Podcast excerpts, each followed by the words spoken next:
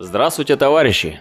Слушайте пролетарские новости на Красном радио Фонда Рабочей Академии.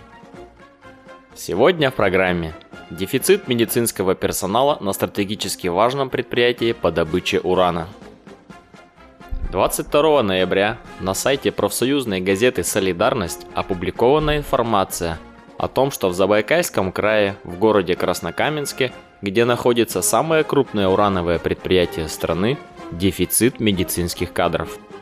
Приаргунское производственное горнохимическое объединение имени Славского представляет собой крупнейший промышленный комплекс с гидрометаллургическим, ремонтно-механическим, серно-кислотным заводами, с научно-исследовательской лабораторией. Это одно из крупнейших урановых предприятий в мире и самое крупное в России. И сейчас его работоспособность под угрозой, потому что в городе стало очень сложно получить медицинскую помощь из-за нехватки медперсонала. О возникшей проблеме дефицита медперсонала на предприятии газета «Солидарность» уже сообщала ранее, 30 августа. Тогда помощник заместителя председателя Федерации независимых профсоюзов России Игорь Шанин сообщил, что еще с советских времен для работников атомной промышленности была своя, отдельная система медицинского обслуживания. Ее организацией занималось Третье главное управление при Минздраве СССР – оно же руководило медицинским обслуживанием и других отраслей – судостроителей, космонавтов. И это была хорошая, очень продуманная система с разветвленной структурой, со своими здравницами, с организованной реабилитацией работников. В настоящее же время обеспечение медпомощью работников уранового предприятия в Краснокаменске возложено на Федеральное медико-биологическое агентство – в его ведении находится медико-санитарная часть номер 107, которая укомплектована кадрами лишь на 53%. Есть в Краснокаменске и городские медучреждения, но в них тоже не хватает медперсонала. Профсоюзы пытаются добиться от властей решения этой проблемы. Участвовали и первичная профсоюзная организация предприятия, и Российский профсоюз работников атомной энергетики и промышленности, и Федерация независимых профсоюзов России. Ситуацию даже дважды обсуждали на заседании Российской трехсторонней комиссии по регулированию социально-трудовых отношений. Как сообщает источник, отчасти профсоюзы были услышаны, и в рамках поручений президента планируется почти полностью обновить город. Построить мосты, реконструировать аэропорт, железную и автомобильную дороги, построить бассейн и ледовую арену, отремонтировать дворы, скверы и больницу. Цитата.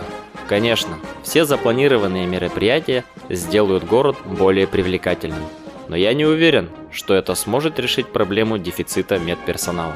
Конец цитаты. Высказал свое мнение Юрий Борисов, заместитель председателя Российского профсоюза работников атомной энергетики и промышленности. В феврале 2023 года Красное радио Фонда Рабочей Академии сообщало о том, что профсоюзы трудящихся бюджетной сферы начали переговоры с правительством Забайкальского края о сохранении надбавки за особые климатические условия труда, районные коэффициенты. Впервые надбавки за особые климатические условия труда были введены в 1932 году для работающих в условиях Крайнего Севера – то есть в тот период истории, когда власть в России была в руках рабочего класса. 28 июня депутаты Заксобрания региона отменили надбавки к зарплатам в 20%. Решение вступило в силу с 1 июля 2023 года. Сейчас на Приоргунском производственном горно-химическом объединении имени Славского в Краснокаменске сложилась ситуация – угрожающая утратой еще одного достижения советского рабочего класса – отдельной системы медицинского обслуживания работников атомной промышленности, а вместе с ней складываются угроза существования стратегически важного для экономики России предприятия.